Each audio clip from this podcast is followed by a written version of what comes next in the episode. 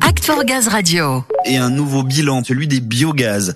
Durant ces presque trois ans, nous avons beaucoup parlé gaz vert, biométhane évidemment. Nous avons vu et suivi son évolution, la révolution biométhane.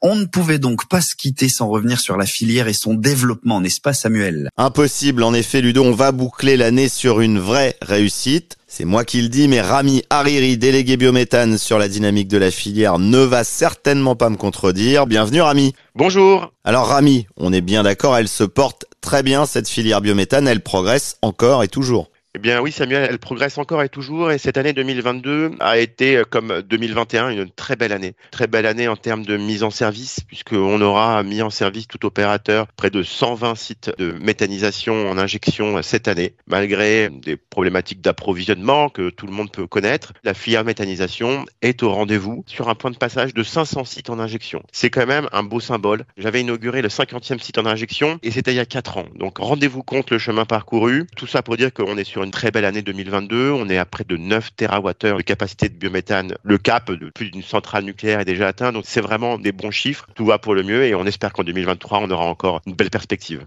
Très bien. En même temps, ça semble assez logique. Elle est nécessaire, on le sait, hein, cette évolution par rapport à la transition énergétique. On est en passe d'atteindre les objectifs du projet d'entreprise. Oui, en 2019, GRDF s'était fixé une ambition de 12 TWh injectés dans le réseau. À l'époque, c'était une ambition. On se disait, c'est assez élevé, c'est même très élevé. On l'a atteint. Ça montre à quel point GRDF a su faire une vraie révolution, a su se réinventer, que ce soit au niveau des équipes réseau, que ce soit au niveau des équipes territoriales, des équipes développement. Tout le monde a su se réinventer.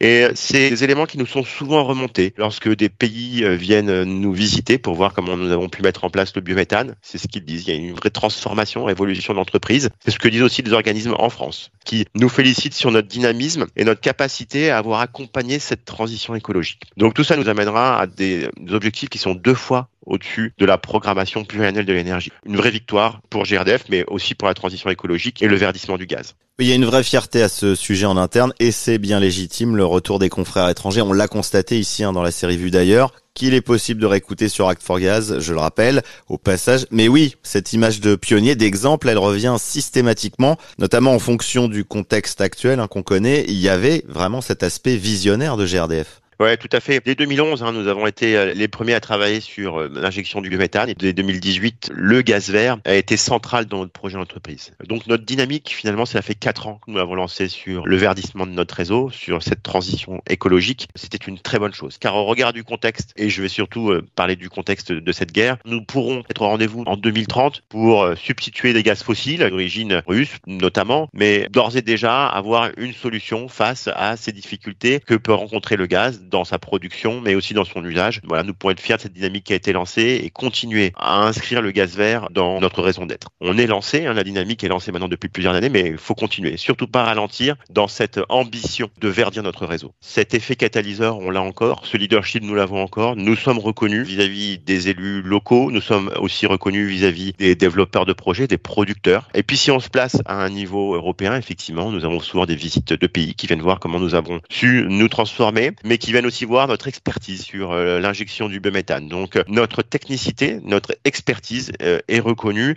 et ça, il faut le souligner. Et c'est vérifié et certifié, mais GRDF ne va évidemment pas se reposer sur ses lauriers. Amis, on ne va pas s'arrêter en si bon chemin. Quelles sont les prochaines étapes? Qu'est-ce qu'on peut encore attendre de la filière?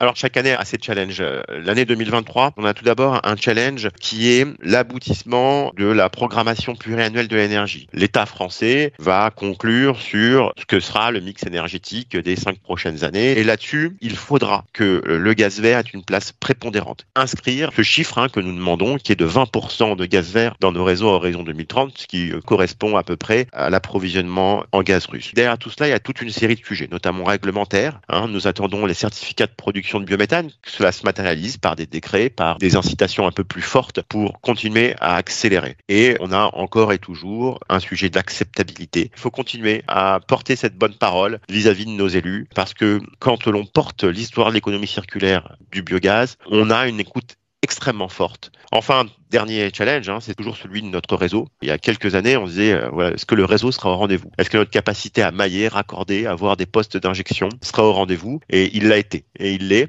2023 sera encore un tournant parce que plus le volume augmente et plus notre réseau est challengé dans son exploitation. Et là-dessus, on attend encore beaucoup de réussite. Je suis convaincu, puisqu'on l'a déjà démontré, que notre expertise, notre envie de bien faire sera aussi au rendez-vous sur ce plan-là en 2023. On n'en doute pas que ce soit du côté des pouvoirs publics ou du grand public, cette dynamique, elle est indéniable. La transition énergétique ne se fera pas sans la part du biogaz, donc on souhaite longue vie au gaz vert. Merci beaucoup, Rami Hariri. Merci beaucoup.